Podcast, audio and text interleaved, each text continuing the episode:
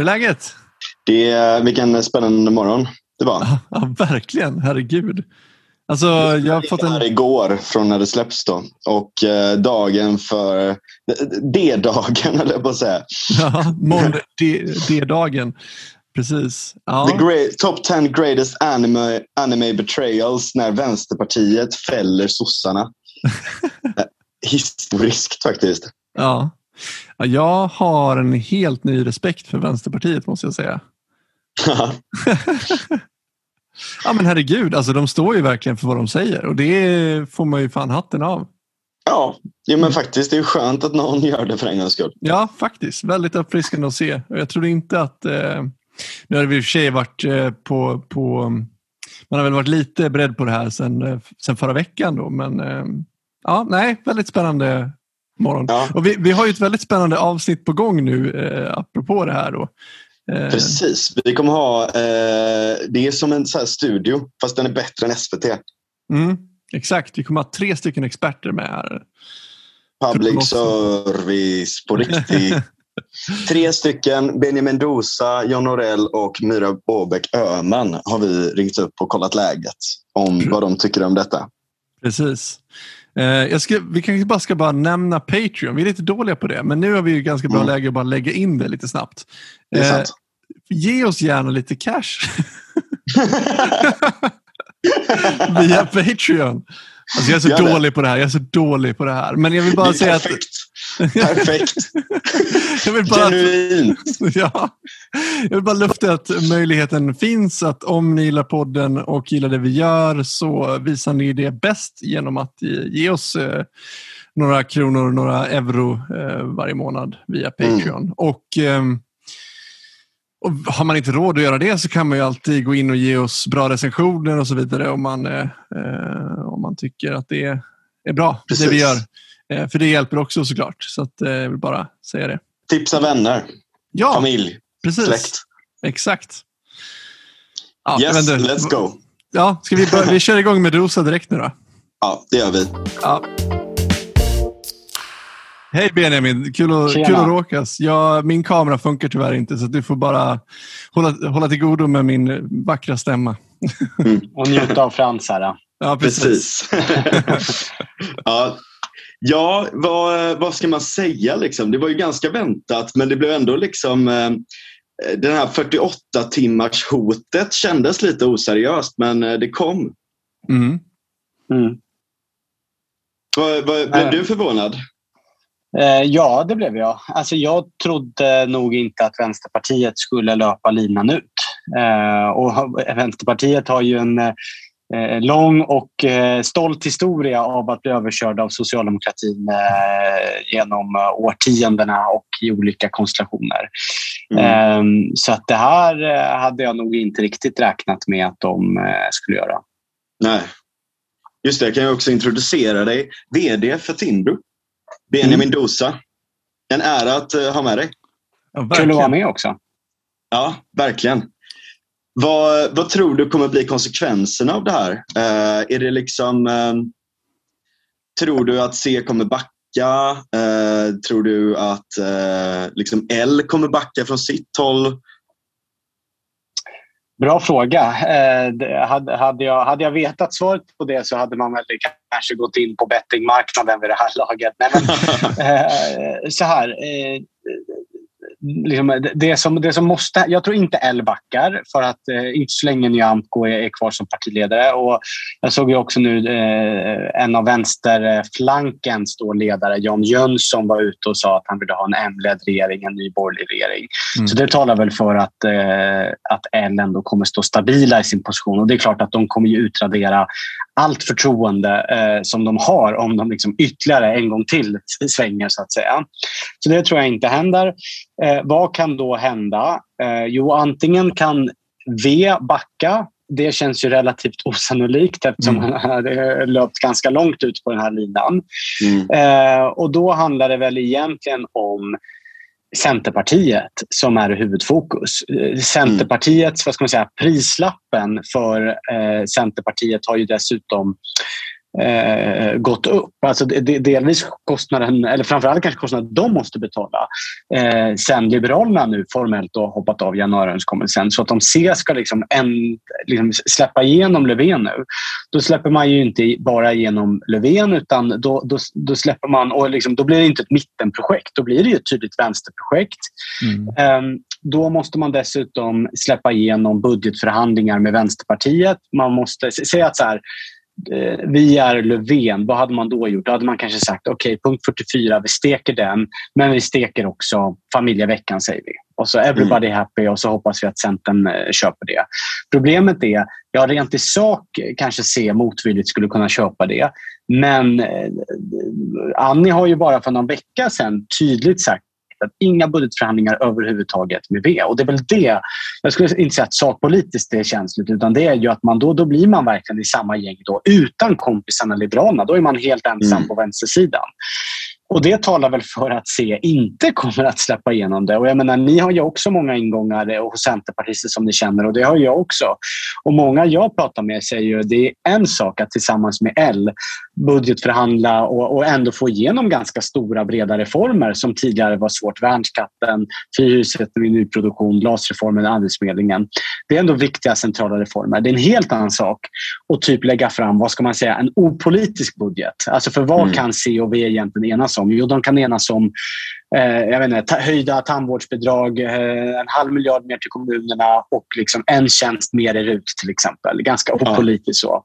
Mm. Det, liksom att lägga fram en sån budget där man dessutom är i samma gäng som vänsterpartisterna, det är liksom en helt annan tea. Och det kommer, eh, ja, jag är inte säker på att lika många accepterar det.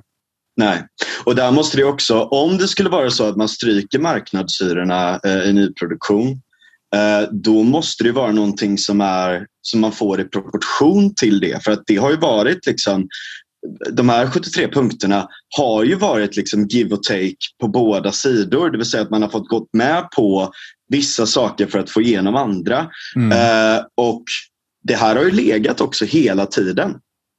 Vilket är ja. konstigt. Liksom. Varför har man skjutit upp det här problemet då om det uppenbarligen skulle bli så. Det var väl för att S inte trodde att V skulle gå så långt. Eh, och om man nu ska stryka det då får man ta någonting som står i proportion till att göra en sån sak som att få in eh, ja, marknadsmässiga hyror i, i nyproduktion. Liksom. Att det måste vara liksom samma kaliber av reform. Uh, och Frågan är hur man skulle kunna driva igenom något sånt på kort tid dessutom. För att annars så kan det vara det som, som vi var rädda för. Liksom, att det här blir bara, alla de här punkterna kommer bara bli begravda i utredningar och inte hinna genomföras. Liksom. Tänker jag, eller hur, hur tänker du runt det? Liksom? Nej, men jag håller med. Problemet är att ja, det ska då vara en, eh, en, en som står i proportion eh, som vi också kan köpa. Mm. Och vad finns det för då, eh, liberala revolutionsreformer eh, som vi kan köpa? Ja, jag kan inte komma på jättemånga, nej, nej. Eh, tyvärr. Verkligen. Men sen är det ju också ja. det med, med jag menar, väljarna. Kommer de ha förtroende för C om man viker sig eh, för det här? För jag menar, känslan är väl väldigt mycket att de har vikt sig och släppt fram sossarna, något de gick till val på att de aldrig skulle göra. Och sen om de viker sig nu igen, alltså har de råd att bete sig så? Det är väl också en bra fråga. Alltså, om, om jag ändå ska försöka ge en, en utan att lägga någon egen värdering. Det, det är tydligt var jag står i regeringsfrågan så att säga. Eh, men eh, hittills har ju inte väljarna bestraffat C. Man har ju kraftigt bestraffat Liberalerna eh, Eh, men inte bestraffat C. Hur kommer det sig? Jo, det kommer sig, tror jag, då att de delvis är uppblåsta lite av S och MP-väljare som värderingsmässigt ligger ganska långt till vänster och som gärna vill ha Stefan Löfven. Delvis så eh, finns det en liksom följa, följa ledaren eh, liksom, eh, spår i opinionen. Alltså det såg man ju tydligt när M och KD till exempel eh, ändrade position i regeringsfrågan och att man kunde ta parlamentariskt stöd av Sverigedemokraterna till exempel. Eh, då gick ju väljarna från att vara väldigt kritiska till det till att så här, ja, men om Ulf och Ebba säger det så är det väl halvrimligt ändå. Liksom. Och så normaliseras det där. Och samma sak har ju hänt bland C-väljarna. Att man liksom, ja, men jag har ändå förtroende för Annie. Om hon säger det här, eh, då, liksom, då börjar jag mjukna. Att, ja, men en sosseregering kanske inte är så hemsk ändå. Eh, men sen finns det typ en... Eh, och jag menar, Centern har ju bättre koll än, än någon av oss på det här. De äter ju det allra mesta. Mm. Sen finns det typ en tredjedel, en fjärdedel av C-väljarna som är politiskt väldigt borgerliga och som inte gillar Stefan Löfven, som föredrar Ulf framför Stefan. Och frågan är hur mycket de kan köpa. Och då kan man fråga sig, men vad är 20, 25, 30 procent av då eh, C som ligger på, vad ligger de, 8,5-9 i opinionen. Ja, det är, liksom, det är inte, det är inte 100 000, eller det är väl kanske 100 000, 120 000 väljare. Eh, problemet utifrån ett C-perspektiv är att de här 120 000 väljarna är ju extremt viktiga blockbytare i så fall. Alltså att om mm. de går från C då till L eller M så är det ju de som avgör hela valet. Eh, och da, utifrån det perspektivet eh, så, eh, så tror jag att man ändå liksom eh, är, är ja, ett oskönt läge. Sen kanske det, det skönaste för C, kanske för sig, är att det blir en ny borgerlig regering som man då kan vara en liberal oppositionsmotor till. Eh, ja. och liksom mm. rösta för det man tycker är bra och rösta emot det eh, man tycker är dåligt. Eh, och så kan man, jag menar på sikt, om man ändå ska försöka se ljustunneln. i tunneln.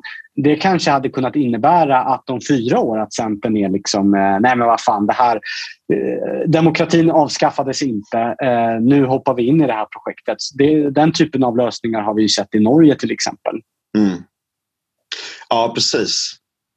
Ja, men för där gäller det också, det, det, är inte helt dumt att man har liksom en liberal på varje sida som kan vara med och påverka och dra det i, i rätt riktning. Liksom. Att det får bli de som gör undantagen för var gränsen ska gå eh, för, liksom, för politiken. Men det, alltså, C sätter ju sig i en jävligt jobbig ställning om de inte är med i det borgerliga, borgerliga eh, alternativet. Liksom.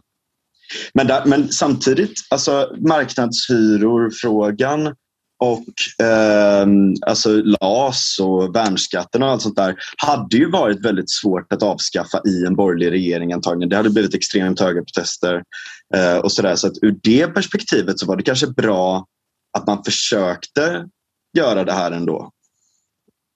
Jag tror av, av de reformer som är bra i JA så tror jag att den som hade varit allra svårast i ett, i ett borgerligt eh, eh, i en borgerlig regering är nog värnskatten. Eh, mm. det är liksom, tänk er själva, liksom, alliansregeringen nummer tre tillträder och eh, istället för att då införa till jobbskatteavdrag ta bort värnskatten. Det är ju liksom mm. en politiskt jobbig debatt. Men vad gäller liksom fri hyressättning i nyproduktion, eh, den här mindre förändringen av LAS och en, en viktig detalj i LAS som jag tycker liksom ändå är inte helt oviktig det här. Det är ju att eh, Toijerutredningen tycker jag var mycket bättre. Framförallt för att den inte kostade någonting. 11 miljarder tar man av skattebetalarna för sån här kompetens, eh, för liksom kompetensutveckling. Det är ganska mycket pengar i grund och botten. Mm. Och det blir ju problemet med liksom två parter och ingen av parterna är skattebetalarna får sitta och liksom helt fritt spåna. Då kan man säga ja men då, vi, vi låter den här tredje parten som inte är med vid bordet, vi låter den betala och stå för notan. Det blir jätteskojigt för oss två. Ja. Eh, men inte så kul för, för oss skattebetalare. Uh, nej, men så jag tycker, om man, något som är intressant, nu får ni lite beroende på när den här podden släpps. Men imorgon? I, ja, men imorgon. Då, då, mm. då har jag precis då släppt en Smedjan-artikel eh, med, med lite färska mätningar från Demoskop. Eh, där man tydligt kan se, för man, om man frågar sig då om man liksom byter block då till högerblocket som ändå på något sätt måste förhålla sig till Sverigedemokraterna. Eh, hur liberala, hur mycket liberal ekonomisk politik kan man få igenom med Sverigedemokraterna? Mm. Eh, och där kan vi nu se att det är flera frågor. Eh, Sverigedemokraternas väljare, väljare, inte ledning, väljare, mm. är de mest liberala. Så på mm. till exempel frågan, borde Sverige i det stora hela ha högre eller lägre skatter? Så är SDs väljare, man kanske skulle tro att det var Liberalernas eller Moderaternas väljare, men eh, på den frågan så är SDs väljare de mest liberala. Eh, alltså vi sänker skatten mest. Mm, På andra såna här frågor som är så klassisk höger-vänster-avskiljande, det skapas välstånd av politiker eller av företagsamma människor och företag, eh, så ligger de ungefär, liksom, eh, trailar Liberalerna, M, KD, C, eh, så. Så att liksom, ligger väldigt nära det borgerliga blocket.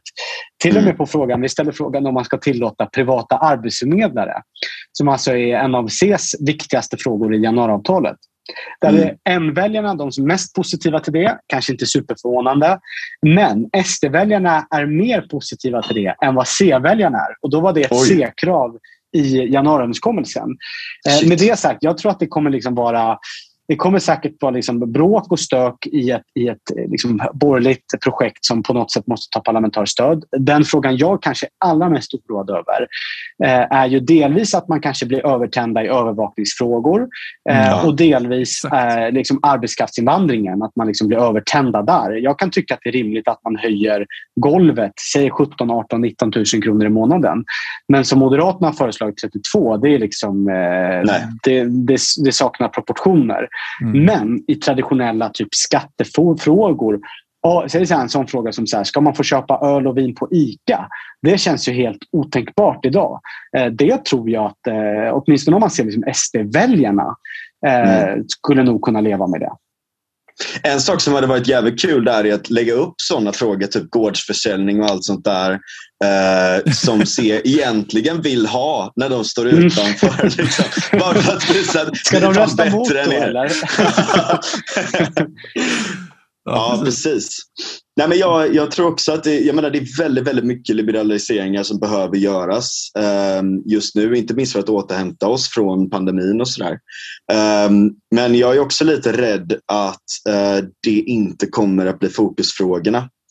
Um, just på grund av att man har gått ut väldigt, väldigt hårt med att prata om trygghetsfrågor. Och så här. Men jag menar, det kan ju gå, mm. det kan ju gå på ett ut. Um, å andra sidan, alltså, det kan ju vara båda grejerna. Och där kanske det också behöver styras upp lite. Um, men, men det är liksom... Problemet men, och, blir... Och styra upp blir, lite. Där skulle man ju, om, man bara, sorry att jag avbröt, men liksom om, om, man får skissa Nej. lite fritt. Mm. Vad är drömscenariot? Det är därför jag, det är många som är kritiska till det, men jag jag, jag, tycker verkligen COL behövs i ett borgerligt projekt. Mm. Av just det skälet. Att ja. kunna vara... Eh, att, att, kunna, om vi tänker sig, liksom, istället för att vara vänsterns höger, där COL med näbbar och klor och nu tillsammans med V, vilket jag tror är osannolikt. Men att de ska få igenom det liksom, utifrån det perspektivet. Om vi tänker oss att man ska vara liksom, de liberala krafterna i ett, eh, i ett borgerligt projekt och där man måste förhålla sig till Sverigedemokraterna. Eh, att, att då liksom, eh, ja men absolut, vi kan tänka oss att, att man höjer golvet lite grann i arbetskraftsinvandringen. Men liksom, över 19 000, då, då mm. stöttar mm. vi inte den här regeringen. Det är mm. ett av våra, i ett borgerligt eh, 73-punktsprogram så är det liksom en av punkterna.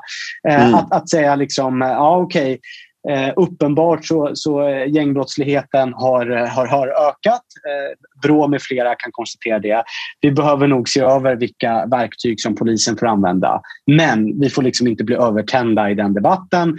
Eh, det behövs liksom, kolla bara Karl Hedin-fallet. Liksom. Mm. Eh, vi behöver liksom på något sätt hålla tillbaka staten i detta. Det skulle kunna vara en punkt. Och dessutom drömmen ifall liksom ett C-krav är och jag vill kunna ta en kall pilsner på ICA. Liksom. Ja. Eh, och sen låter, man, eh, sen låter man Moderaterna gå bananas i skattefrågor. Liksom. Eh, det, mm. det, kan jag leva med. ja. ja, men verkligen samma här. Ja, och jag tror verkligen att man kommer ha, ja, det kommer bli mycket enklare att samarbeta. Det kommer inte bli de stora konflikterna vi har haft nu. Och jag menar, på samma sätt som man har resonerat kring S, att man ska liksom hålla dem överstyr så borde man kunna resonera så här också. Jag håller verkligen med om det. Uh, jag hoppas verkligen att de, att de tar sin skit tillsammans mm. liksom, och, och, gör det. Och det, jag, tror, tycker, ja. det jag ändå tycker är liksom lite ljus i tunneln glädjande med det här, som vi då visar i den här demoskopmätningen, det är ju att givet att SDs väljare inte är så himla, vad ska man säga, Sverigedemokratiska. Mm. Alltså det, det, det, finns ju, det finns ju en bild av att nu är det liksom en konservativ våg i, i Sverige. Mm. Och det är ju, som institutet mäter det så är det fler som identifierar sig som konservativa. Det stämmer. Och jag tyckte, när jag läste det där först så blev jag liksom rätt förvånad. Så här, aha, men typ, eh, jag har inte känt den. Det finns liksom inget, det finns inga krav på att så här, nu ska vi förbjuda homoäktenskap. Och, mm. eh, liksom, vad, vad, är det här för konservatism? Och liksom, ja. rispar man lite på det, på ytan, då är ju den så att säga konservativa vågen, den är väldigt liberal och ja. väldigt, nästan, mm. liksom, nästan till libertariansk till vissa ja, sätt. Precis. Alltså, mm. att, att, att, att vara liksom konservativ idag, det är snarare en proxy för att säga jag är inte sosse. För att mm, liberal, tyvärr så har jag identifierat mig som liberal. Liberal har blivit liksom ett så här, ja men det är lite mjäkigt. Du har inte riktigt bestämt dig. Du är mellanmjölk. Jag är för mm. fan inte mellanmjölk. Jag vill sänka skatterna som 17. Jag vill att staten ska ha mindre att säga till om. Jag vill ge mm. makten tillbaka till människor. Det är inte mellanmjölk. Liksom. Nej. Nej, Nej, verkligen. Liberalism kanske har blivit förknippat mer med socialliberalism liksom, och det är därför ingen vill kalla sig för det som är på högerkanten. Mm. Men som kanske egentligen är liberaler i, i själ och hjärta. Det var, det exakt, var exakt. för mig att höra det, att, att det mm. var så bland SDs mm. väljare. Det, det var ju väldigt hoppfullt faktiskt, får jag säga. Mm. Ja. Vilka är dina favoritreformer du skulle vilja genomföra nu? Eh, alltså om, om vi fick en ny eh, om vi får en ny regering eh, och, eh, och de är hungriga på att liksom ändra om i ekonomin eller så vidare. Liksom. Vad, vad, tror, vad tror du hade varit liksom det bästa att göra direkt? Nej, men, och det, här är väl lite en, en avvägning mellan, okej, okay, men det är klart att eh, det mest akuta, om man ändå ska vara lite eh, politruckig och tråkig, det är väl såklart mm. kopplat till samhällsproblemen, alltså integrationsfrågan. Att vi har ungefär mm. 800 000 invandrare, varannan invandrare i Sverige är inte självförsörjande. Mm. Eh, och det är klart att det gör det ju också Sverigedemokraterna. Mm. Så det är klart att ta tag i det, en, en stor och bred bidragsreform, se till att säkerställa att man inte kan tjäna mer eller lika mycket ungefär på, på bidrag som att gå till jobbet. Mm. Sänka skatterna för människor med små normala inkomster, krav på motprestation. Det, det är ju liksom, det känns ju ändå på riktigt mest akut mm. eh, eh samhällsmässigt. Så. Eh, jag, jag, brukar ju säga det att jag är, jag är liksom folkpartist i utbildningsfrågor också. Mm. Eh, liksom att, att göra om lärarutbildningen, se till att det är, är, är liksom fokus på, på klassisk traditionell undervisning eh, känns angeläget. Sen om man ser på frihetssidan, det kanske inte är lika Eh, det är mer liksom av, av, personliga skäl eh, och, och mer så här, det här skulle, Sverige ska bli ett, ett mer normalt land om man ser så. Men det kanske ja. inte är så kopplat till ett enskilt... Alltså samhällsproblemet mer än att jag själv vill ta en kall pilsner. Eh, men även där ser Alltså vadå, om, om, om man tänker sig att gårdsförsäljning är ett första steg. Man skulle kunna tänka sig att man på prov på prov då. Eh, eh, så, eh, temporär. en temporär, precis som värnskatten var temporär. Så temporärt ska vi testa då att öl och vin får säljas mm. så, på, i, i vanliga matbutiker. Mm. temporärt kan vi öppna upp för att Systembolaget ska upp, öppet på söndagar. Mm. Temporärt, alltså lite sådana temporära liksom, frihetsreformer. Mm. Temporärt kan vi tillåta eh, surrogatmadraskap. Kan vi eh, kanske höja promillegraden för båtägare från 0,2 till eh, nordiska nivåer, 0,5-0,6. Det säger jag som inte ens är båtägare, men det känns som en frihetsfråga. några sådana temporära som eh, eventuellt då blir permanenta tycker jag att man kan köra. Och där, om jag ska ändå bara ska... Eh, så här, vad är fördelen man kan ju fråga sig varför har vi inte bara som i typ många andra länder ett stort borgerligt parti där alla får komma och så får man bråka lite på partistämmor. Eh, varför, finns det någon ändå poäng med mindre, att det finns några mindre partier? Ja, det är väl att eh, för mindre liberala partier, eh, så här, ett stort parti kommer alltid ha fokus på mina väljare och det är liksom lite de det står och hänger på. Alltså det är mm. Moderaterna och det är Socialdemokraterna som måste vara ett maskineri och leverera en mm. valrörelse för att liksom, det blocket ska vinna. Det stämmer. Men, och, och därmed så kanske så här, en, en, en frihetsreform på alkoholsidan kanske inte kommer stå högst upp på dagordningen utan då kommer det vara liksom mm. gängkriminalitet, integration, sjukvården mm. till exempel. Mm. Och jag menar, där skulle ju COL kunna komma in och bara, ja, vi släpper fram det här, men jag vill ha sprit. Liksom. Ja, verkligen. Jo, men det är verkligen poängen för det och jag hoppas att, äh, att L håller sig kvar. Också för att de, är ett, de har lite en annan liberal grund än vad C har. Alltså de kommer från lite olika håll in i det. Liksom. Uh, och, och, där, det tror jag att det kan vara viktigt. Liksom. Uh, för att jag vill inte lämna liberalismen helt i händerna på C bara. Nej. Och kanske inte heller, heller i Els uh, händer bara heller. Liksom. Så att det, ehm, det hade varit jävligt bra om man kunde liksom, här, sprida ut risken eller sprida ut idégenereringen där verkligen. Ja, men jag håller helt med. Håller helt mm. med. Ja, vad, vad, tror du, eh, kommer de alltså, kommer de lösa det här inom en vecka eller kommer det bli extraval? Ja, det, ja, vi börjar där. Vi går tillbaka till början. Nej, men eh, vad, vad tror jag? Här? Ja, allt beror egentligen på om eh, Centern helt enkelt uh, orkar hålla i. Alltså att mm. om man vägrar släppa, vägrar släppa punkt 44 och inte vill vara i samma gäng som uh, Vänsterpartiet. Så det är väl det är väl bara C-ledningen egentligen. För jag tror inte V kommer backa utan att ändå få framgång på punkt 44. Jag tror definitivt inte L kommer backa. Eh, så det, det, är ju, det är ju C det hänger på. Mm. mm. Om man orkar. Och vad ligger då i, eh, i skålen för C? Jo, det är ju delvis att det man gör nu. Jag tror Centerpartisterna och C-ledningen hade nog önskat att så här, ja, ja, vi bara skjuter den här kannan några meter till och så får vi ta det här efter valet. Mm. Och min bild är aldrig att det finns ju en del vad ska man säga, C-kritiska röster i till exempel Moderaterna och Kristdemokraterna som menar att liksom, det här var hela tiden planen att så här, vi vill till det här blocket och vi vill eh, jävlas med Moderaterna och Kristdemokraterna. Det är inte min bild. Liksom, utan min bild är att man har hamnat i ett hörn och, och valt mellan mm. två osköna val. Och så liksom, istället för att göra second och third level thinking, liksom, vad händer i kommande skeden? Så mm. har man bara, liksom, okej, okay, men det här är lite mindre jobbigt. Ja. Eh, men, men nu givet att det är ett val om bara eh, om drygt ett år, då tror jag att man ändå tvingas till att så här, okay, men det vi gör nu kommer så direkt påverka valrörelsen och vara tonen för den. Mm. Och då ligger ju rätt mycket i potten. Som sagt, nu är man ensam. Nu har man inte Liberalerna. Eh, att prata om en allianssplittring och att borgerligheten skulle vara splittrad, det kan man knappt göra längre. För att mm. borgerligheten är, är rätt enad. Det är Centern som har mm. valt en annan väg. Är man mm. två, även om Moderaterna är, är, rätt mycket större än de andra partierna så har, liksom, bilden har ändå varit att ja, två partier valde en sak och två partier valde en annan linje. Men nu är det liksom eh, tre partier. Alltså, här, jag tror att symboliskt är att Liberalerna nu formellt hoppat av är, är rätt viktig och kommer, kommer påverka bilden av det borgerliga projektet. Mm. Och jag menar där, alltså C skiljer sig inte i sakfrågorna heller, får man inte glömma. Alltså, eh, det, hur menar du? Från de båda ja, alltså, partierna? Nej, precis. Utan mm. i, de, i de, de allra flesta fall så är, är man ju överens om sakfrågorna men det handlar snarare om eh, vilken, alltså hur man lägger upp det. Liksom. Om, man ska, eh, om, om V ska vara liksom en part eller om SD ska vara en part.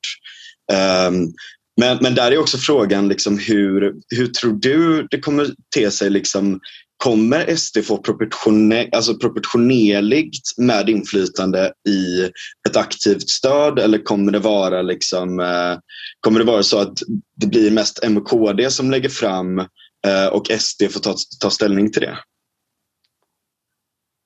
Eh, det är också en bra fråga. Som det är miljonkronefrågan. Liksom. Ja, men, och, och, som är väldigt oanalyserad. Ingen har ju typ frågat Sverigedemokraterna det. Ingen har varit intresserad av, av, av den, vilket borde vara huvudfrågan. Hur mycket kommer de kräva och kan mm. vi då släppa fram det? Mm. Eh, jag tror så här, Sverigedemokraterna, det som är absolut viktigast, eller så här, jag tror man ska ta Sverigedemokraterna på orden. Det vill säga mm. det som är viktigast för dem är invandring och lag och ordning. Eh, mm. och då om man tänker sig Moderaternas migrationspolitik som ligger extremt nära Liberalernas migrationspolitik. Det är enskilda mm. punkter som skiljer.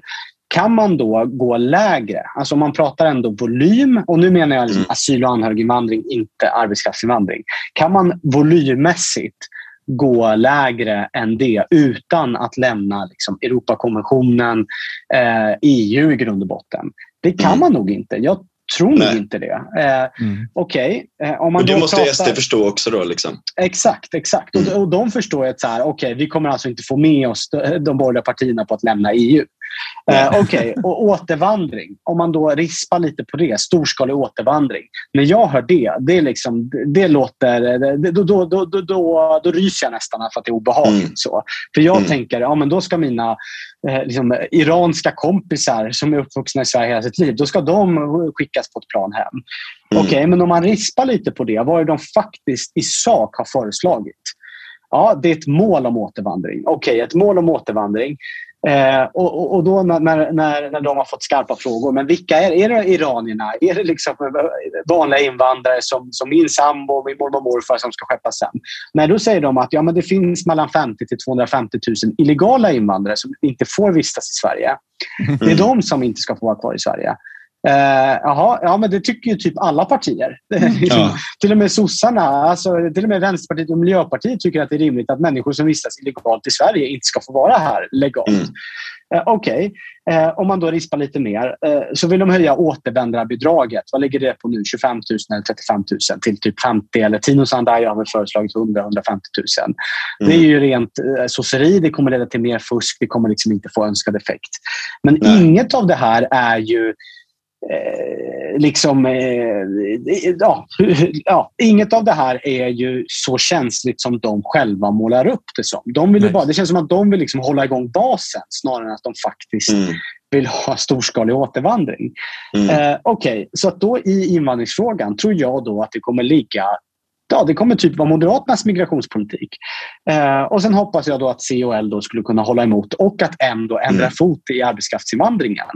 Mm. Eh, ja, och, och, det, så här, och det är den känsligaste frågan. Det är den mm. enskilt känsligaste sakfrågan. Lag och mm. ordning. Ja, det är, det där, är ju, där har ju liksom eh, de borgerliga partierna och Sverigedemokraterna i många frågor kört över regeringen. Så där finns det redan en ganska stark samsyn. Mm. Eh, så att, det är migrationsfrågan och inte ens det när man liksom bortom retorik och, och svepande förklaringar, när man rispar så är skillnaderna inte så himla stora. Nej, och dessutom, alltså de, de mest obehagliga delarna av SDs politik och sånt eh, kräver att de har en ganska bred, eh, ett ganska brett stöd för det i riksdagen.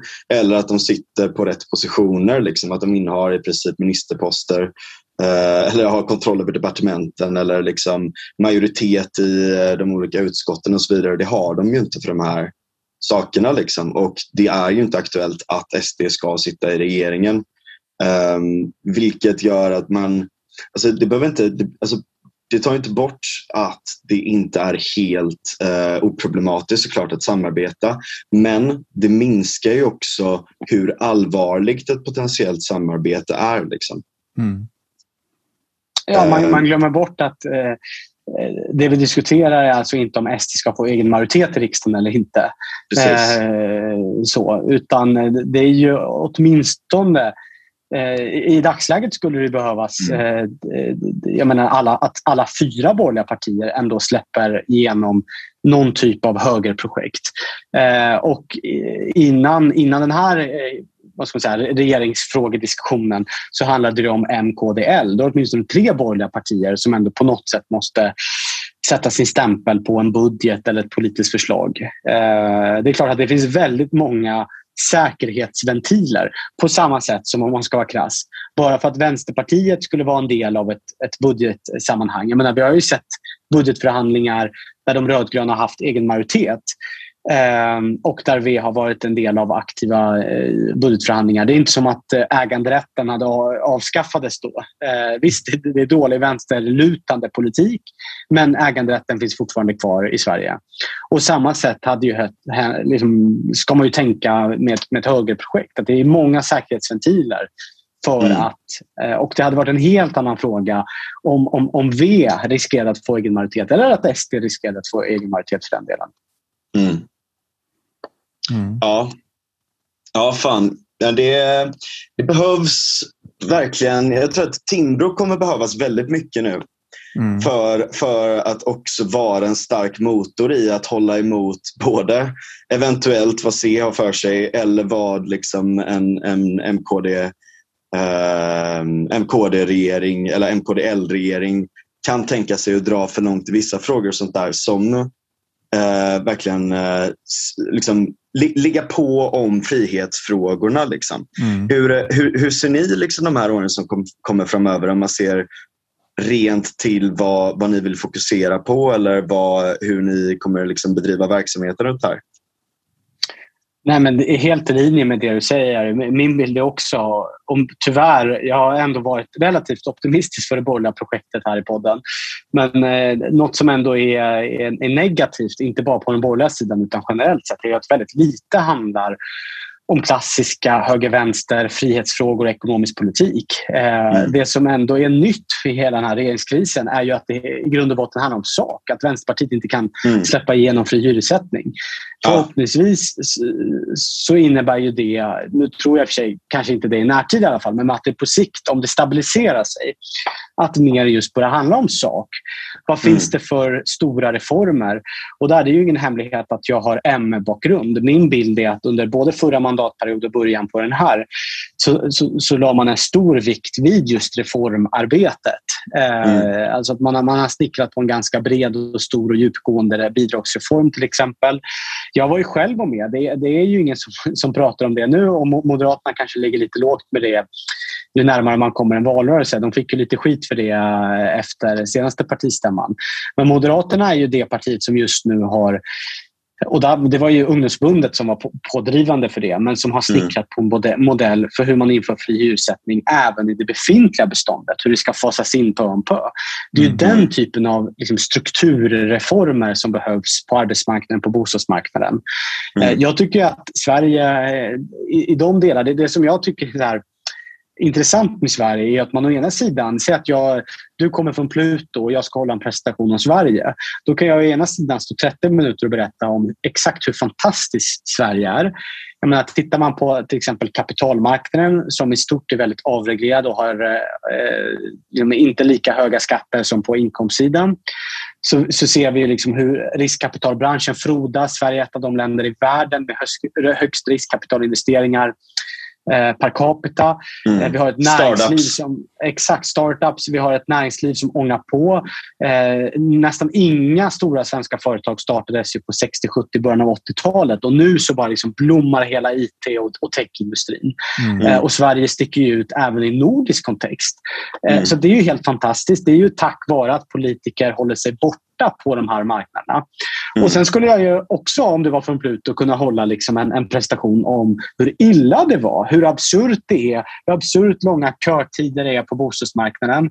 Eh, hur absurda bostadspriserna har blivit för att man inte bara har reglerat bostadsmarknaden utan nu har man börjat reglera kreditmarknaden också som, som lösning på att man har en avreglerad bostadsmarknad. Ja. Hur höga skatter, höga bidrag, eh, arbetsmarknadsregleringar gör att invandrare inte kan komma in på arbetsmarknaden. Mm. Vilket då i sin tur leder till ännu mer bidragsberoende, eh, låga skolresultat, kriminalitet. Mm. Eh, hur narkotikamarknaden också gör det här. Alltså så att, två mm. presentationer kan man hålla. Det där den ena är helt fantastiskt och det vore ett av de bästa länderna på jordklotet att flytta till. Och den andra mm. är liksom det rakt motsatta.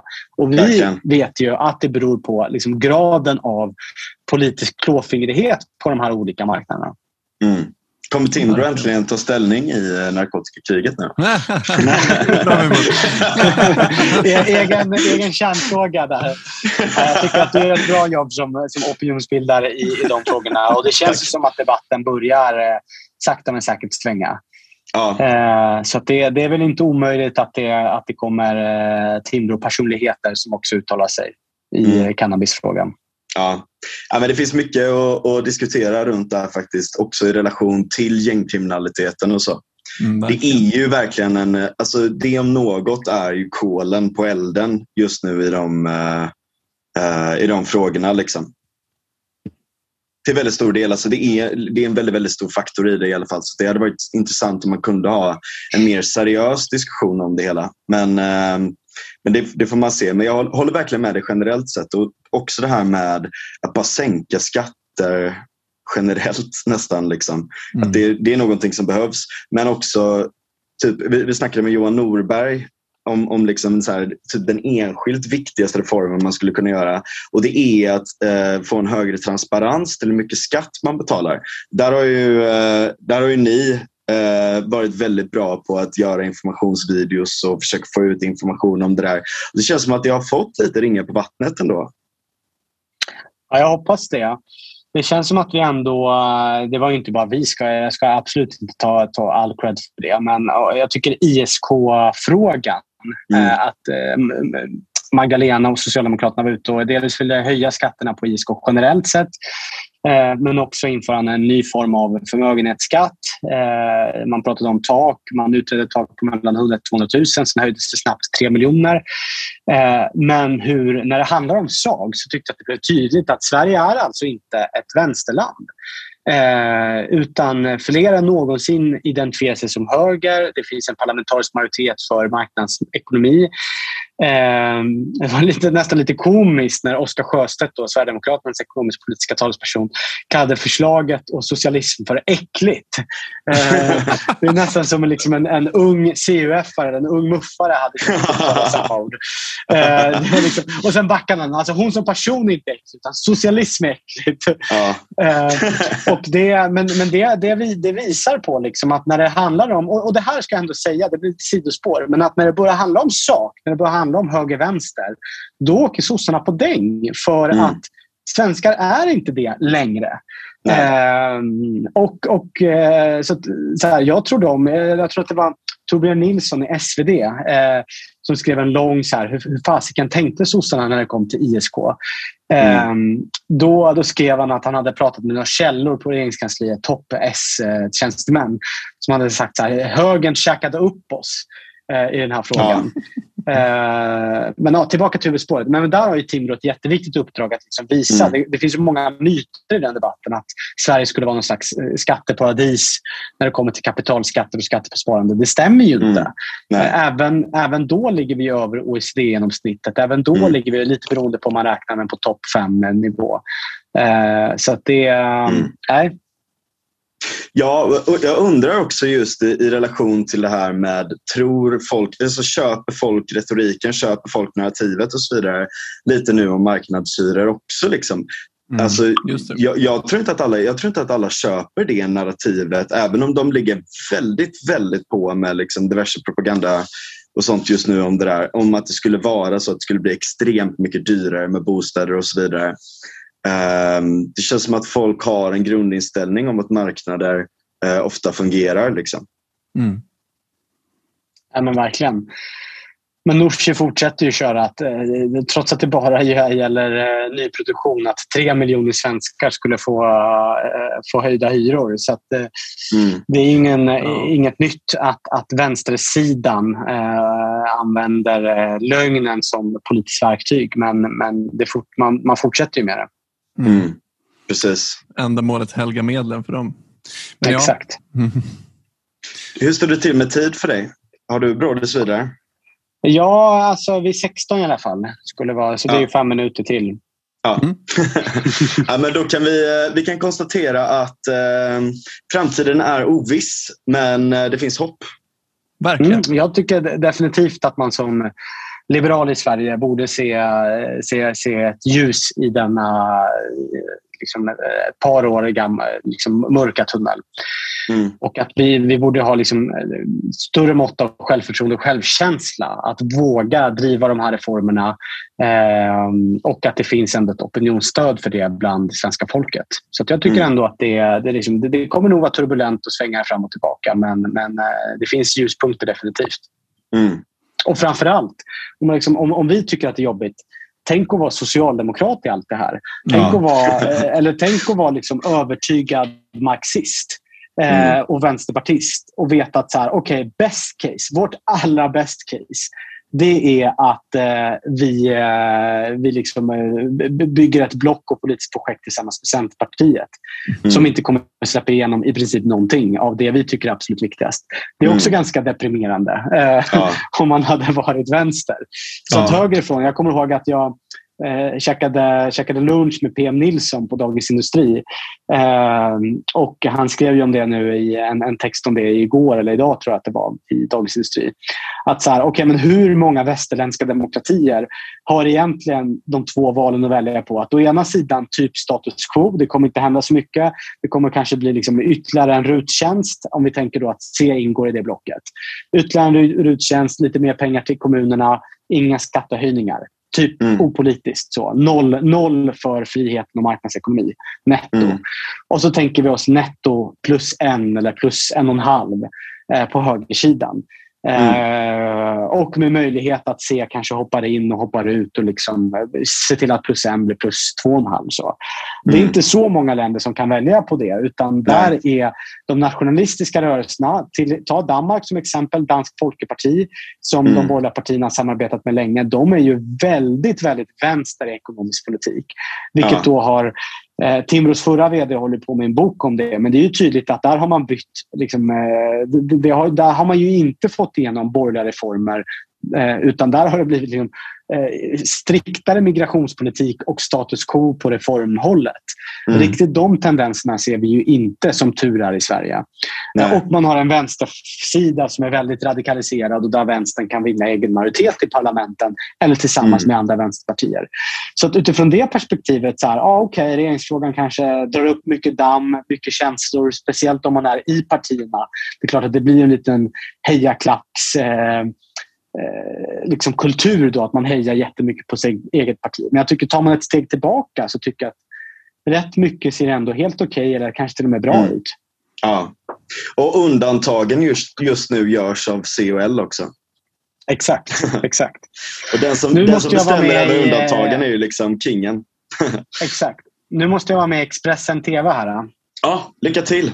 Ja, men, tack så jättemycket för att du hann. Stort tack ja, för här. Verkligen. Yes, vi hörs. Ha det bra. Ha det gott. Ha det gött. Hej. Hej. Välkommen John Norell från Fria Moderata Studentförbundet. Tusen tack. Ordförande och också initiativtagare till den nystartade föreningen Hyresgästförbundet. Exakt. Eller? Visst var det det? Inte föreningen utan förbundet? Nej, precis. Hyresgästförbundet. Eh, det stämmer, som jag är ordförande för. Och Sen har vi också eh, Frida Gummel och Theo Herold som, och Jakob Lundberg och eh, Fredrik Kopp som sitter i styrelsen. Så nu, ja. nu... Vi har haft med Kopps eh, tidigare i podden. Ja, ja, men perfekt. Vi måste ju säga det också för de som inte kommer se oss nu, vad det står på din keps som du har på dig. Eh, det står alltså i Sovjet stod man i brödkö, i Sverige står man i bostadskö. Det är väl en ganska bra sammanfattning exakt för ja, det är väldigt bra. i Sverige. ja, exakt. Ja. Nej, men... Vilken jävla timing du fick med den. Ja, verkligen. Att, den här, ehm, att det här skulle vara frågan som, som fäller regeringen. Ehm, det, det är både, alltså, på ett sätt så, vi kommer ju fira ikväll. Um, att en, att en dålig regering eh, har fallit. Eh, men det är klart att det är lite tråkigt att, att eh, det är lite oklart vad som kommer hända med den här frågan nu. Eh, och, mm. Eh, så att, eh, men samtidigt, jag, jag, jag tänker att det finns all chans att nästa regering kan, kan ta vid.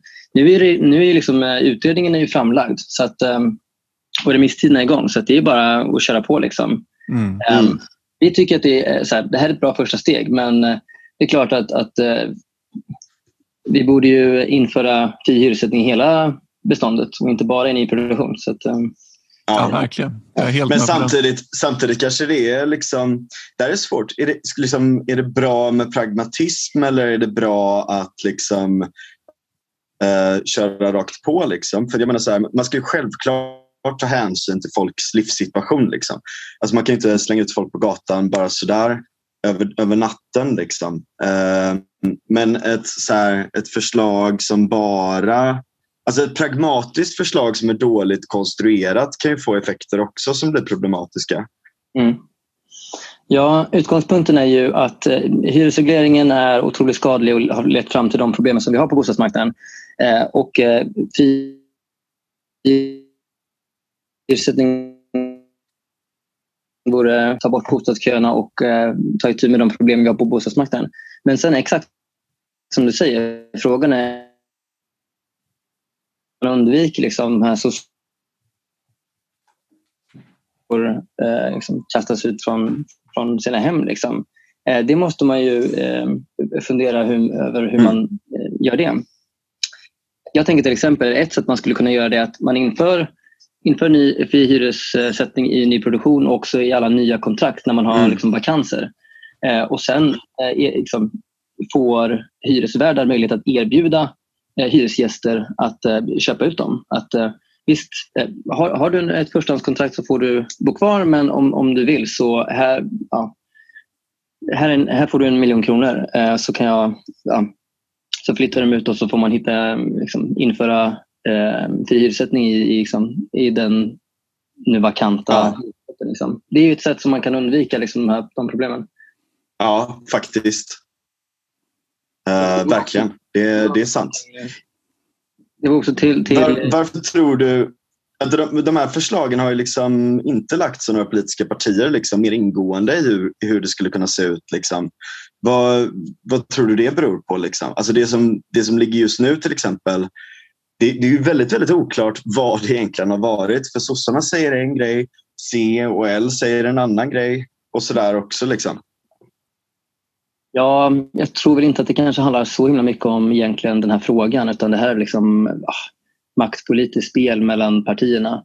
Eh, och att, mm. eh, ja, så att, ja, jag, jag tror, det, det, är ingen som egentligen har drivit på ordentligt för, eh, för att liksom, marknadshyror. Eller liksom så.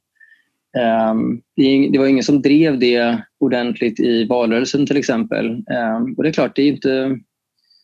Eh, nu ska man ändå så tacka så jättemycket till Liberalerna och Centerpartiet som ändå, ändå drev på. Liksom, eh, mm. Även om det nu var bakom stängda dörrar för att få in det här i januariavtalet. Eh, men ehm, eh, det är klart, det är inte populärt. Det, liksom, politiken påverkas ju mycket av, eh, av intressegrupper. Ehm, därför att politiker mm. blir valda och partierna vill bli valda. Och eh, hur stark en intressegrupp är, det har ingenting att göra med ifall de förslag som de föreslår är liksom, till gagn för allmänheten, liksom, om det ligger i samhällsintresset.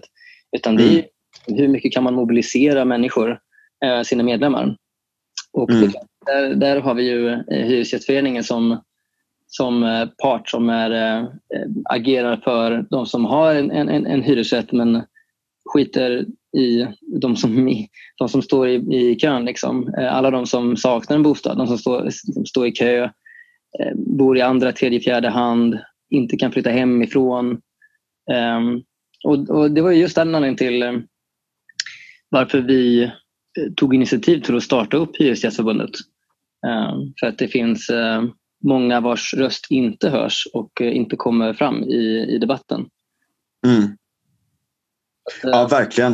Eh, men där är också... Det, vårt förra avsnitt handlade lite här om, eh, liksom om statlig propaganda. Så där, att, att, att vi väldigt, väldigt mycket skattepengar, väldigt mycket bidrag från Arvsfonden och sånt där går till de här olika organisationerna som är halvstatliga. Och det kan man ju lugnt säga om eh, Hyresgästföreningen också. Att det är liksom en halvstatlig organisation i bemärkelsen att de får pengar från alla hyror men har inte samma krav på transparens och opartiskhet och så vidare som en myndighet, en riktig myndighet har. Ehm, så att de, de här mellankonstruktionerna är ju ganska odemokratiska. Mm. Ja, och det är ju egentligen ännu värre. För att eh, det är inte som att eh, de är en... De har ju fått en, en särställning i, i lagstiftningen men de har också mm. till Socialdemokraterna. Så det finns ju ja. en, eh, det är en riktig röra på det sättet. Det är ju samma personer liksom som sitter i, i alla de här sosse-organisationerna. Mm. att, ja men det är ju det. Det är ju svängdörrar mellan de här olika eh, mellan de olika instanserna. Liksom. Ja. Jo, så att, ehm, och, och, och, det är klart att då har de incitament att, att utmåla det som att det bara finns två parter på bostadsmarknaden. Eller på, det är svårt att säga ens parter, men att det bara finns de här två grupperna, hyresgästerna och eh, fastighetsägarna som är relevanta eh, på, på bostadsmarknaden eller hyresmarknaden. Eh, och mm. struntar fullständigt i, i ehm, de som står utanför. De som skulle gynnas av fri hyressättning. Mm. Um, Ja, precis. Men hur tror du där liksom... Alltså, i dagens läge så har vi ju några... Det, det, det känns som att det verkligen har gynnat det korporativistiska läget vi är idag, liksom, eh, nästan oligopol på bostadsmarknaden. Vad, vad tror du mer för... Alltså, det, räcker det med hyresregleringen eller är det andra frågor som man behöver fokusera på också? Eh, det är definitivt många frågor som eh, vi behöver fokusera på. Bland annat det kommunala planmonopolet och liksom, reglerna kring riksintressen och sådär.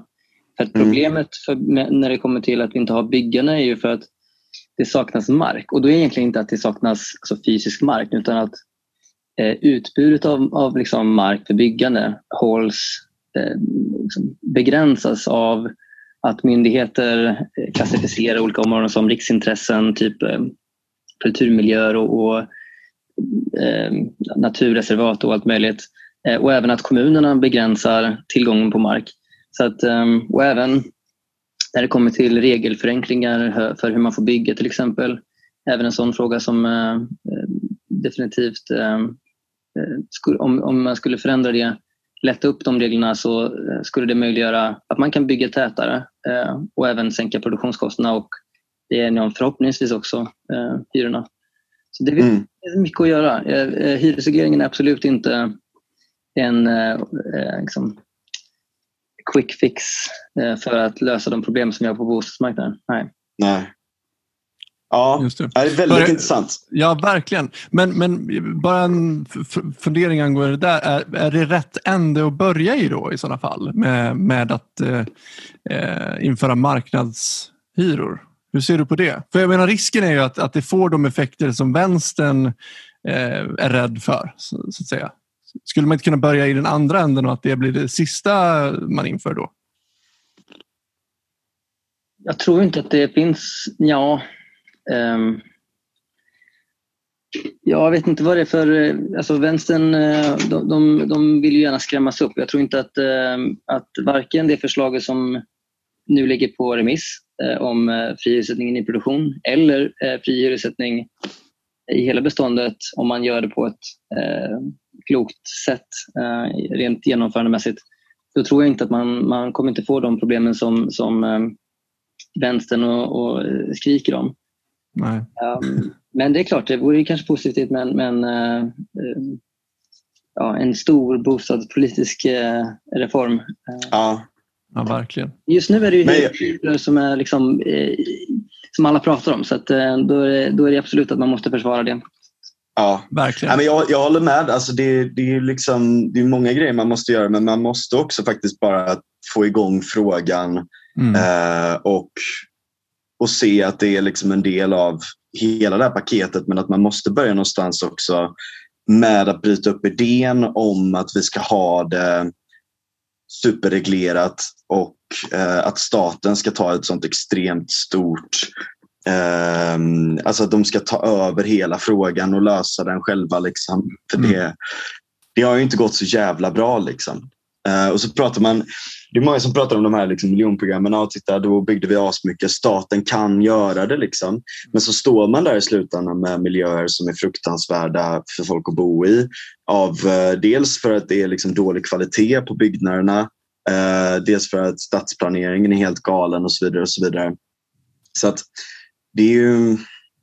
Jag, tror, jag, tror, att det kan vara bra där att liksom ligga på lite och säga att så här, staten kan, alltså liksom i andra marknader så går det inte att staten går in och försöker lösa det här för då får man samma problem som man får hela tiden. Liksom. Mm. Och det är exakt det vi har sett nu också. Mm. Ja, det är ju det. Det är alltid svårt att ta klivet från en, liksom en onaturlig lösning till att försöka få igång en naturlig lösning. Det, liksom, det ligger ja. ju i själva problemformuleringen, att här, få igång en naturlig process. Alltså, det är ju det är svårt, liksom, men man måste ju börja i någon ände. Liksom. Vi måste ju komma ur, för det här är ju verkligen en, en, en fråga som förstör för väldigt många människor i, i Sverige och som det känns som att det bara är särintressen som får eh, utrymme. Men eh, ja, jag, jag, mm. hoppas verkligen på förändringar på den punkten. Alltså, jag tror ändå att så här, väldigt många människor får nog upp också liksom, intresset för den här frågan och börjar förstå mer vad, hur det här systemet fungerar och vad det får för konsekvenser och inser att vi måste börja tänka om när det kommer till mm. den här frågan. För det här, det här är inte hållbart. Alltså det, det var inte hållbart för tio år sedan och vi är fortfarande inne på en väg som är enormt destruktiv. Alltså det är mm. dags att, att tänka om. Verkligen. Hur ser du i övrigt då på, på att Löfven faller? Det känns som att det har varit en, en, en stor hjärtefråga för FMSF eh, under många år. Men det är klart, vi vill se en borgerlig regering. Vi vill se borgerlig politik. Och det är klart att eh, jag, tycker det, det, det, det, här är ju ett, ett visar väldigt tydligt att eh, vill man ha borgerlig politik som genomförs eh, då, eh, då, då vill man ha en borgerlig regering. Eh, det funkar mm. liksom inte eh, med att en, en, tro att en socialdemokratisk regering kommer att eh, genomföra de här stora liberaliseringarna. Nej, men uppenbarligen så funkar det inte för att V fäller. Liksom. Mm. Nej, så att, jag hoppas ju, nu, nu tänker jag att bollen ligger hos Centerpartiet att komma tillbaka till gemenskapen. Mm. Och, förhoppningsvis nu, alltså, antingen så stöder man en regering som har stöd av Vänsterpartiet eller en regering som har stöd av SD. Det är svårt att komma ifrån den, den frågan och då är frågan, vill man, ska man ha en vänster, vänster eller högerregering? Vilken, vilken kommer att driva fram de förslag som Centerpartiet vill se? Och jag tror mm. definitivt att, att en regering som är tydligt höger, en borgerlig regering, är bäst på det. Så, ja. Mm. ja, men precis. Vi snackade lite med Dosa om det tidigare också. Um, om just det där med att likheterna i förslagen för Cs del är ju mycket, mycket större i en borgerlig regering. Liksom. Och det har ju verkligen, alla har ju känt av det, att det har inte det har liksom inte riktigt gått ihop eh, i hur det har sett ut med Jöken. Liksom. Mm. Och alla varnade inför det här att det kommer bli utredningar och så kommer, de, och så kommer det bli strul efter det eh, och, så kommer, och så kommer det vackla och så kommer det bli liksom något sånt där. Eh, och så var det precis det som hände. Liksom. Jag menar, förslaget om det här har ju legat på bordet hela tiden och S antog väl bara att V skulle valsa med på det. Mm. Ja. Jo, så det var väl en miss, eh, missbedömning från, från sossarnas sida. Det är lite kul att se att de har missbedömt det också. Att de blir lite svettiga. du är lite skadeglad. Alltså. ja. Ja, men man, man, har ju tagit fram brassestolen här och en drink. Liksom. Det är helt underbar måndag. Alltså. Mm. Ja. ja, exakt. Nej, men det, alltså, det är också lite kul att se hur, hur de har reagerat och sådär också. Uh, typ, um, Damberg var ju jävla var ju pressad igår. Och slängde ur sig. Han var så jävla arg att han slängde ur sig något i stil med liksom, det här är någonting som svenska folket inte har någon koll på. Ja, just det. liksom. Jag såg det där. Alltså. Och, så här, och Anders, Anders Lindberg och de har gått upp i liksom krigsläge Uh, och, uh, och sådär. Och det är sån märklig reaktion för att de inser att så här, alltså det, var, det är som att det kom en front. Det är som liksom Helms klyfta. Liksom. Mm. Att det kommer från en front som man inte hade varit med på liksom, och bara blir helt överkörd. Ja, och man ska komma ihåg att en, en, den här regeringskrisen är ju inte en kris för landet. Alltså, Nej. ekonomin kommer ju fortsätta rulla på. Eh, människor kommer fortsätta gå till jobbet och leva sina vanliga liv. Och de kommer fira midsommar på fredag som vanligt. Eh, de allra flesta kommer inte märka av någon, någon större skillnad. Alltså, eh, det är inte en, en kris för samhället liksom, att vi inte har en regering. Så här, så här, jag skulle hellre se att vi inte har en regering på plats än att vi har en, en sosse som är statsminister. Liksom. Mm. mm. Ja, jag menar, jag personligen har haft en regeringskris sedan 2014 tror jag. Så, att, så att det är inget, inget nytt för min del, men det är något nytt för sossarna uppenbarligen. Det är en bra talking point. Sverige har haft en regeringskris sedan 2014. men, nej men, eh, ja, men det, alltså det viktigaste är att man har stabila institutioner, inte nödvändigtvis att politiken är stabil. Liksom. Sen är det bra med långsiktig politik, att företagen liksom har vet var spelreglerna ligger och sådär. Men det ligger mer på den här institutionella sidan att, att man inte gör liksom för hattiga ändringar hit och dit. Liksom. Mm. Um, men, uh, men jag menar, ser man det ur ett, ett sånt perspektiv liksom, så, så är inte det här en katastrof att, att, att en sån här sak kan eller får hända. Liksom. på det sättet som det kanske målas upp just nu till viss del av, av S. Liksom. Oh ja. Jo, men det är klart, de har ju också in, de har ju sitt intresse av att vilja måla upp eh, hur otroligt oansvariga alla gör som inte låter sossarna fortsätta regera. Mm. Ja. Ehm, de, jag antar att det är väl deras eh, målgrupp eller marginalväljarna eh, mot eh, vänstern, att de, de tror de ska kunna vinna röster på det. Men, mm. ja. Hur, jag tänker om det nu blir en, en SD-regering, eller SD-stödd regering menar jag. Alltså att, inte att de sitter i regeringen utan har aktivt stöd. Eh, hur eh, kommer ni i FMSF försöka att hålla liksom de värsta sidorna av SD från att få inflytande? Liksom? Är, det, är det någonting som, som ni känner att ni kommer att lägga på om? Um, ja, det är klart att vi kommer ju alltid att... Uh, vi är ju alltid i opposition mot alla partier i alla uh, sammanhang uh, för att påminna om, om värdet av, av marknadsekonomi, demokrati och, och fri företagsamhet och liberala reformer. Mm. Eh, sen, eh, ja, jag vet inte exakt hur, hur den regeringen kommer liksom, se ut och vad den kommer driva för politik och vad det är som SD egentligen vill ha inflytande eh, liksom, hur det, det kommer ta sig uttryck, att de, att de får inflytande.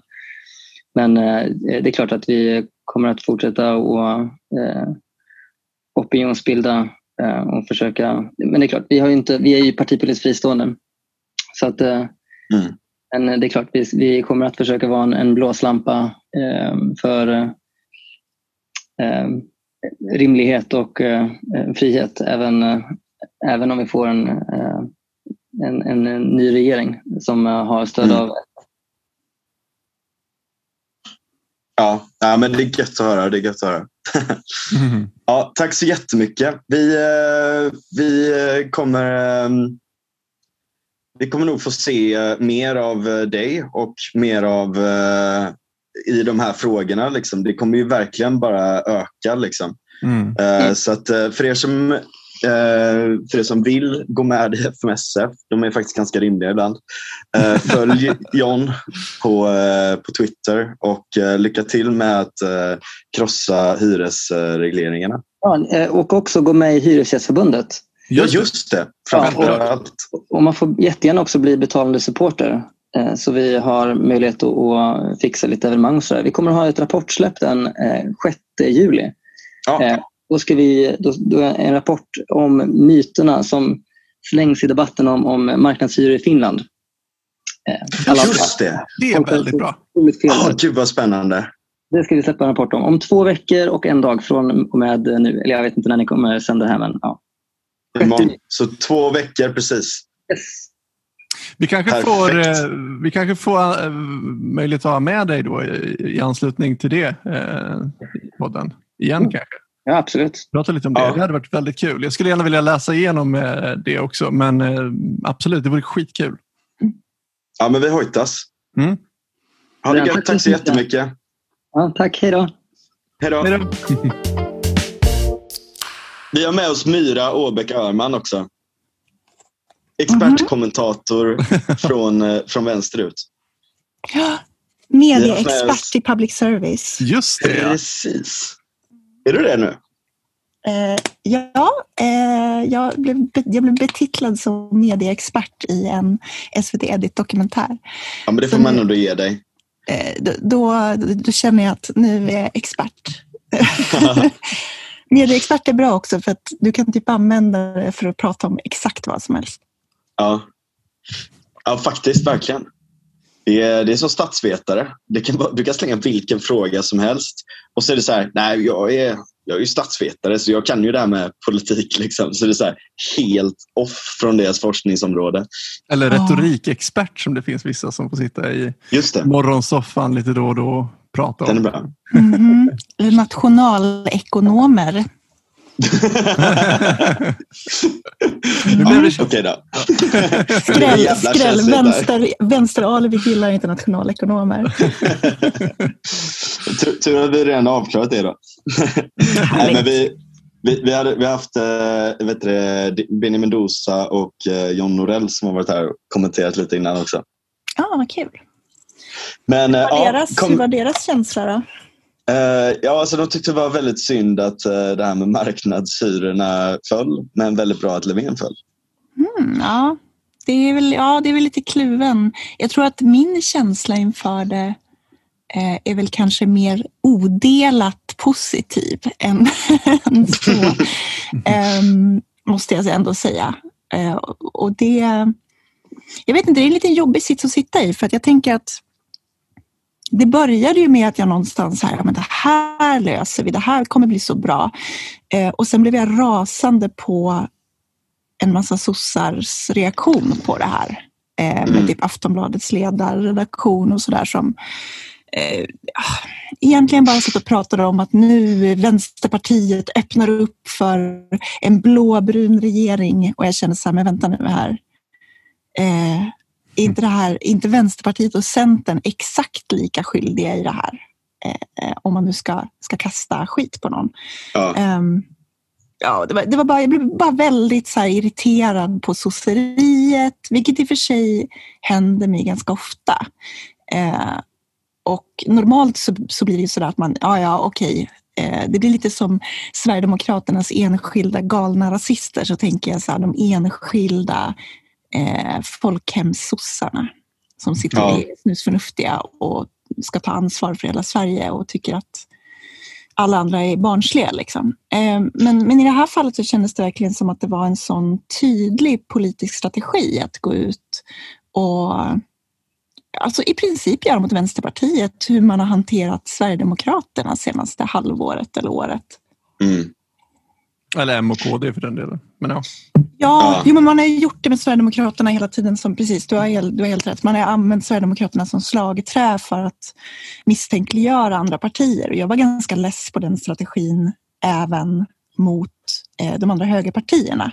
Och att man sen går och försöker använda exakt samma mot vänstern var ju bara, då kände jag bara, men vad fan ger. Det var ju inte eh. ens det värsta. Liksom. Det, alltså, Anders Lindberg som skriver att så här, ja, har ni tänkt på smitt? alltså, så här, alltså, risken i liksom... Supermärklig take verkligen. Jag, de liksom tar fram bara... hela artilleriet bara liksom, och Jonna Sima kommer med sina vanligt, eh, alltså som vanligt väldigt, väldigt nyanserade och intellektuella spaningar. Mm. Jag såg att du var... Att du, jag, har inte, jag har inte haft jättebra koll på den här. Eh, men jag såg däremot, jag tror att det var Lina Stenberg som skrev just det där att nu, eh, nu tappar jag förtroende för vänstern för ni öppnar upp för Sverigedemokraterna i regeringsställning.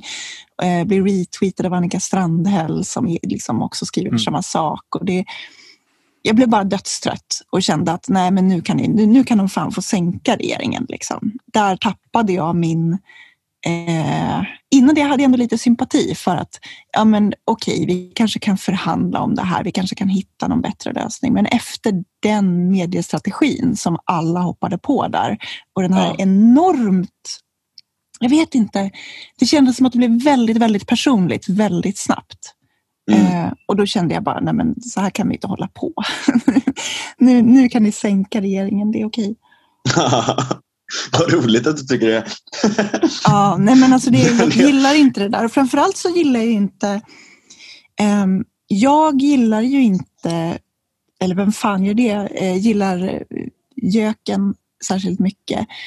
Um, men framförallt så tycker jag väl att någonting som har saknats så jävla mycket i politisk diskussion och, um, i politiken är ju liksom vänster-höger konfliktlinjen som har mer eller mindre försvunnit och allting har på något sätt blivit eh, nu ska vi prata om kulturfrågor och vi ska prata om Sverigedemokraterna och invandringen och that's it.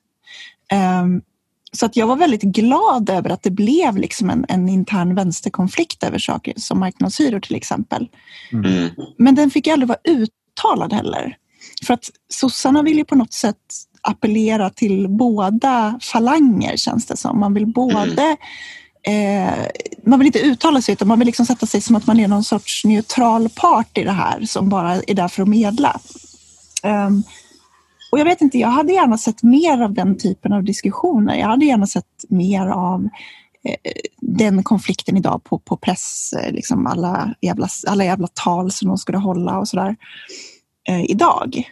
Mm. Istället mm. för att det skulle bli någon typ av jag vet inte fan vad de ville göra för någonting. Det kändes som att det fanns två så tydliga saker man hade kunnat prata om här och det ena är ju just frågan om marknadshyror. Det andra är ju frågan om just eh, hur man ska jämka konflikterna på vänster-högerskalan i regeringen. Mm. Men istället så får man typ eh, en massa jävla trams. Ja. Eh, jag tror att de, bara... att de inte fattar att de gräver sin egen grav. Liksom, när de tar, alltså typ när, när de ger sig ut, typ Annika och, eh, eh, och liksom Aftonbladet-gänget och alla de som har varit och vevat idag. Liksom. Mm. Eh, alltså, så här, även om man är arg så kanske man ska krishantera lite bättre än att sitta och typ näthata. Liksom. Ja, men jag, det är verkligen det. Jag får ju verkligen känslan av att dels att de tog det extremt personligt. Eh, och jag förstår det för att sossarna får ju mest skit av alla partier. Det är ju för att de är regeringsparti såklart. De ska ju mm. ha mest skit. Men, men sossar, speciellt i sociala medier, får ju extrema mängder skit jämfört med andra partier skulle jag säga. Mm. Och jag tror att det har varit lite grann så att man har ändå känt att ja, men alla, alla är på oss hela tiden och vi måste kompromissa men vi har Vänsterpartiet, de backar oss. Mm. Och det här blev på något sätt droppen. Jag får lite, det skulle kunna förklara den här nästan personligt sårade reaktionen. Ehm, mm. och det jag vet inte, jag kan sympatisera med det på sätt och vis. Jag satt och pratade om det på min Discord tidigare. Att så här, jag tror att när man tittar på det här och på sossarnas agerande i det så måste man ju se på det utifrån att sossarnas roll har ju varit från första början att medla mellan, eh, mellan liksom arbetarrörelsen eh, och näringslivet. Det är ju deras mm. funktion. Och det, Och om man ser på det därifrån, om man ser på socialdemokratin mer som att den, deras funktion är att vara medlare mellan en arg arbetarklass och ett, eh, ett lika, eh, kanske inte lika argt, men, men eh, starkare näringsliv. Um, så blir det mycket lättare att förstå mycket av deras agerande och hur de ser på sin egen roll i den här konflikten. Mm. Um, för att det är precis det här deras parti ska göra. De ska finnas där och medla. Så det här är ett stort misslyckande för dem, givetvis. Att de inte har mm. lyckats medla i den här konflikten. Um, men det gör också lättare, tror jag, att inte se deras agerande i det här som ett svek. För jag vet också att det är många som är jävligt besvikna på sossarna och som känner sig jävligt också personligt eh, sårade eh, av att sossarna inte har tagit tydligare ställning mot marknadshyror till exempel. Men om man tänker sig att socialdemokratin handlar mer om det här att vara eh, diplomat och medlare mellan två väldigt motsatta intressen. Och att vi har haft en ganska mesig vänsterrörelse i Sverige så att de har liksom drivit mer åt höger därför att högern har varit starkare. Då tror jag att det är lättare att inte se det som en personlig kränkning. Att mm. de har varit så mesiga i frågor som borde ligga dem liksom nära, nära om hjärtat för att det är arbetarfrågor. Mm. Så jag vet inte. Ja. Den, den bilden har i alla fall fått mig att känna mer sympati för sossarna. Eh, men jag tycker fortfarande att Vänsterpartiet har gjort helt rätt här. Jag tycker att alla har varit jävligt tydliga eh, för ovanlighetens skull. Verkligen. Eh, alla inblandade. Förutom S då kanske. Det, det var jävligt otydligt. Alltså, vad menar de med det här? Eller vad, för de, de var ju de puttades in i ett hörn där det var så här, okej okay, vi har gjort den här utredningen och vi har funderat på de här sakerna men vi har inte lagt något förslag så de röstar inte ens emot ett förslag. Eller vet, så här, Det blir så mm. jävla mycket, det är bara som liksom gasbomber som kastas överallt liksom, i någon form av alltså så här, bara bevara status quo känns det som. Samtidigt som man dundrar ut då, liksom, med hela maskineriet för att opinionsbilda om hur oansvariga vi är och allt sånt där. Liksom. Och jag tror att folk Anledningen, alltså, om, om, man har sett hur folk har reagerat på Twitter idag så är det lite som att proppen går ur och man är så jävla trött på sossarna. Bara så här, bestäm er, var lite mer tydliga, ha lite jävla ryggrad. Liksom. För just mm. nu så vet man inte, det finns ingen jävla aning om var eh, S står. I, i typ några frågor just nu, mer än att de inte gillar SD. Liksom. Mm. Samtidigt som de har tagit en hel del av SDs politik och så vidare. Liksom. Och jag menar, ja, SD är annorlunda för att de är, de är grundade från, ett nazistisk, eh, från en nazistisk rörelse. Liksom. Såklart. Liksom. Men ja, det är också liksom... Det är Jag tycker inte att man har gjort ett bra jobb med att förklara eh, det, å andra Nej. sidan, heller. Um, jag menar, du vet det och jag vet det. Du och jag vet och förstår varför Sverigedemokraterna är annorlunda. Varför eh, motståndet mot SD inte handlar om deras konkreta politiska förslag utan snarare om vad partiet i, i grunden är mm. um, och skulle bli eh, om de mm. hade chansen. Men jag tycker inte nödvändigtvis att, att sossarna har gjort ett bra jobb med att faktiskt visa det. Eh, det är därför jag lite grann har tröttnat på det här att man hela tiden ska falla tillbaka på att göra motstånd mot Sverigedemokraterna men man är dålig på att förklara varför. Mm. Um, och det gör, ju också att det, det gör ju också att det blir väldigt otydligt precis som du säger. Att det, är så här, mm. det handlar inte någonting om vad man vill göra eller vad med Sverigedemokraterna man vill motverka för att det finns andra värden som man tycker är viktiga att bevara. Och jag vet inte, jag har väl sen innan förra valet så har jag, hade jag tanken att så fan, det kanske vore bra för sossarna att inte få regeringsmakten en mandatperiod. Just för att kunna hitta vad fan de vill göra med partiet. Mm. Um, och var de vill ta vägen. Jag tror att här, den här regeringsperioden kan ju inte ha varit bra för dem på något sätt. Därför att de har ju tappat eh, liksom, de har ju tappat så jävla mycket av sin... Um, alltså de har blivit otydliga. Och, de, ja. och det känns också som att de är jävligt ledsna, med all rätt tror jag. För att det är inte en kul position att sitta i. Nej, verkligen. Vad tror du kommer hända nu då? Kommer det bli liksom en vänstersväng? I, alltså kommer typ reformisterna eh, ta tillfället i akt? Liksom? Det tror jag. Jag tror att vi kommer behöva se, det ska bli väldigt intressant att se på eh, opinionsmätningar för Vänsterpartiet efter det här. Mm, Um, framförallt liksom se om det blir några förflyttningar. Man har, alltså det är svårt att få en uppfattning från sociala medier. Så där, vad, man kan ju se att det känns som att väldigt många tycker att det var skönt att det blir en sån tydligt ställningstagande. Men sen om det faktiskt når ut till folket eller inte, det vet man ju aldrig. Men skulle mm. det visa sig att det här höjer siffrorna för Vänsterpartiet, då tror jag absolut att, att man, kan, eh, man kan tänka sig att eh, att det blir en lite tydligare vänsterprofil på, på sossarna. Eh, mm. Jag hade ju kanske lite förhoppningen om att det skulle bli så ändå eh, i och med att de fick mer stöd under, under coronan till exempel. Mm. Att de hade, kände att de hade lite vind i seglen för den här klassiska socialdemokratin och att de kändes regeringsdugliga igen och då kanske de skulle våga gå tillbaka lite grann. Eh, men tittar man på deras kongress också för i höst så är den ju ganska, den är ganska vänster mm. på namnen som står listade där. Så att, jag, jag, har svårt, jag har svårt att tänka mig att det inte skulle bli så. Särskilt om vi tittar på, vilket är svårt såklart, men om man jämför det med den amerikanska eh, situationen. Um, att, att det kan finnas ett utrymme för en mer vänsterinriktad eh, och mer progressiv politik. Mm. Um, men det är, alltså jag, tror att, jag tror att det kommer, mycket av det där kommer ju, kommer ju behöva bedömas på just hur det ser ut med Vänsterpartiets stöd i det här. För att det är lysande. Vänsterpartiet har ju inget att förlora på det här överhuvudtaget.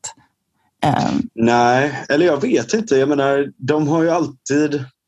Samtidigt tror jag att vissa kanske skräms lite helt plötsligt av att så här, man har kunnat rösta på Vänsterpartiet utan att det har fått eh, konsekvenser för en del politiska förslag som är ganska du vet, eh, långt gångna. Liksom. Att, att vissa personer kanske har känt det så här, ja, men jag vill ha det här bara som en, eh, alltså, som, som eh, en, en kontravikt till S. Alltså det är en röst på S, men det är en röst på att S ska röra sig i en annan riktning. Mm. Och att folk kanske blir lite skrämda av det nu. Liksom. Det tror jag inte. Alltså jag, tror att, jag tror att man fortfarande kan ha den synen på Vänsterpartiet för att eh, tittar man på på liksom hur reaktionerna ser ut nu och hur retoriken ser ut nu så känns det ju ganska öppet från båda sidor om att så här, vi, vi har inte avslutat vår vänskap. Liksom det här, vi, har, vi har öppet för om ni vill komma och förhandla och sådär.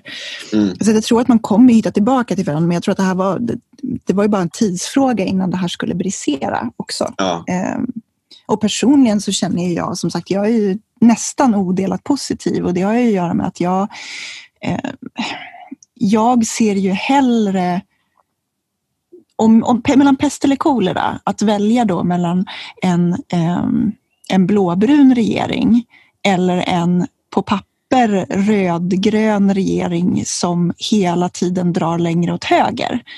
Mm. Eh, så tror jag att jag föredrar i sådana fall en, en tydlig opposition. Eh, att vara i en oppositionsposition eh, och att kunna faktiskt formulera en bra, hållbar vänsterpolitik. Mm. Kanske på avbytarbänken en stund. Mm. jag personligen skulle vara jävligt mycket bättre för landet i stort men framförallt mycket bättre för svensk vänster. Så mm. Jag ser ja, mycket verkligen. hellre det än att vi hela tiden ska liksom, kompromissa och flytta mittenlinjen längre åt höger. Eh, för det är bara plågsamt och det är också väldigt svårt att angripa, eh, vilket vi har sett liksom nu. Mm. um, att... ja, jag, kan, jag kan tänka mig att den känslan finns verkligen. Mm. Jag, jag, är inte liksom, jag är inte helt säker på det ena eller det andra, liksom, men jag förstår verkligen vad du menar.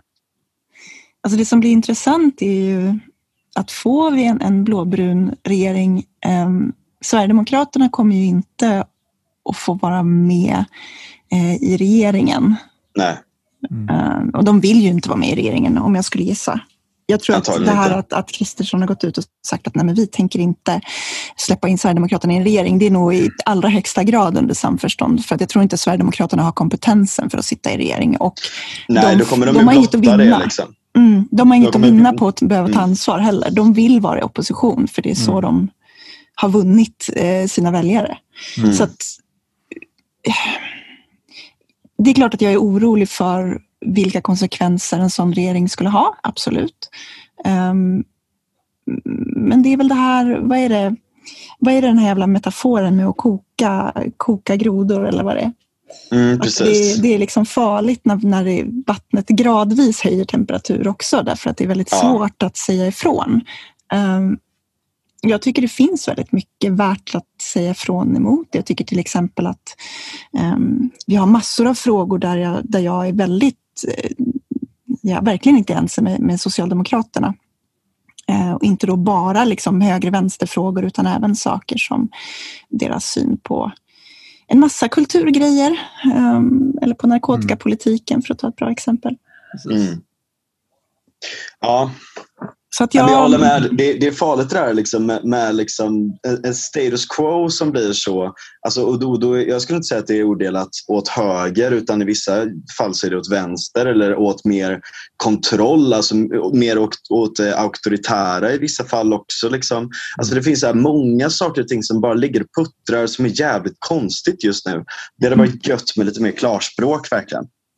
Ja, och det här kan ju kännas som ett, ett steg i rätt riktning på det sättet. Att mm.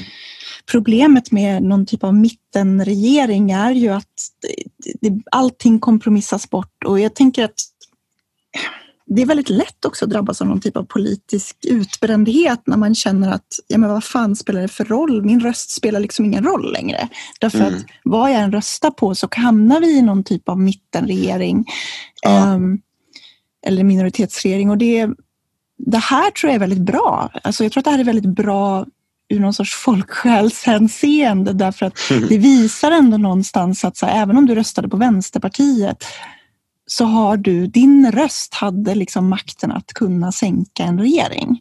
Ja, um, det är sant. Det är sant.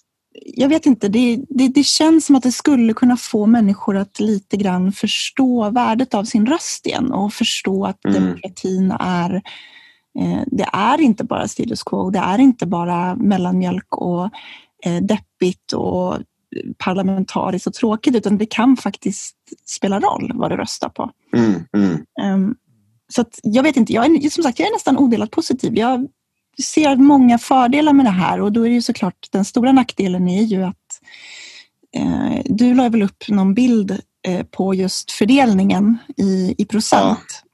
Ja. Eh, 49,9 eh, mm. 49,9 för L, KD, M med stöd av SD. 50,1 procent förresten. Mm. C, ja. eh, S, V, NP. Ja. Bisarrt faktiskt.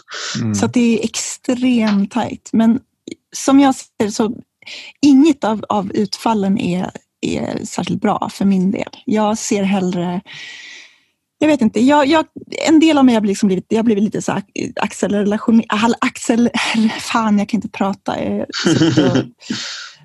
trött i huvudet idag. Eh, nej men alltså en del av mig vill ju accelerera den här eh, utvecklingen och bara, men släng in en jävla blåbrun regering. Sätt, eh, sätt svensk vänster på att bara tankesmedja sig till döds och försöka hitta någon typ av nytänkande.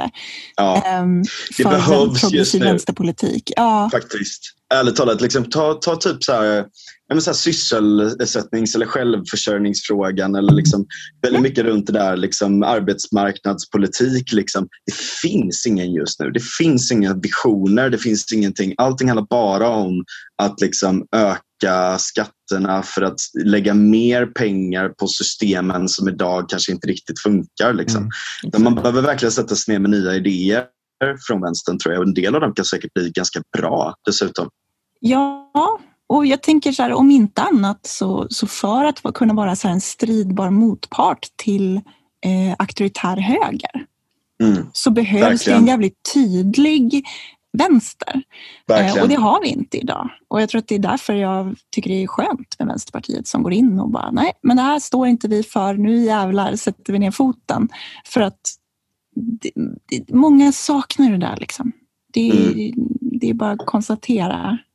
Um, så att jag, jag får helt enkelt, jag, jag väljer glädjen även i detta och tänker att ja, i värsta fall så får vi en blåbrun regering. Um, det kan ha positiva utfall också på sikt. Uh, det kan också såklart ha en massa negativa utfall. Uh, men förhoppningsvis så att det är så jämnt fördelat ändå mm. uh, gör ju att det, det, kan inte, det kanske inte blir så jävla illa. Alltså inte Nej. så radikalt mycket värre än vad det har varit nu om man är en vänsterperson som har varit eh, ledsen över att se eh, det politiska läget hela tiden flyttas mot höger. Mm. Mm. Mm. Tack så jättemycket Mira. ja, inga problem. Det var skönt med äh, ännu ett ja. positivt inspel här idag. ja, Mer vatten på kvarnen. Komma och sprida lite glädje, det är jag alltid glad över. Ja, verkligen. Ja, men tack så jättemycket och tack ni som har lyssnat. Uh, ni får komma med inspel vad ni tycker också i Facebookgruppen eller på Twitter eller vart ni nu vill. Genom Anthrax brev.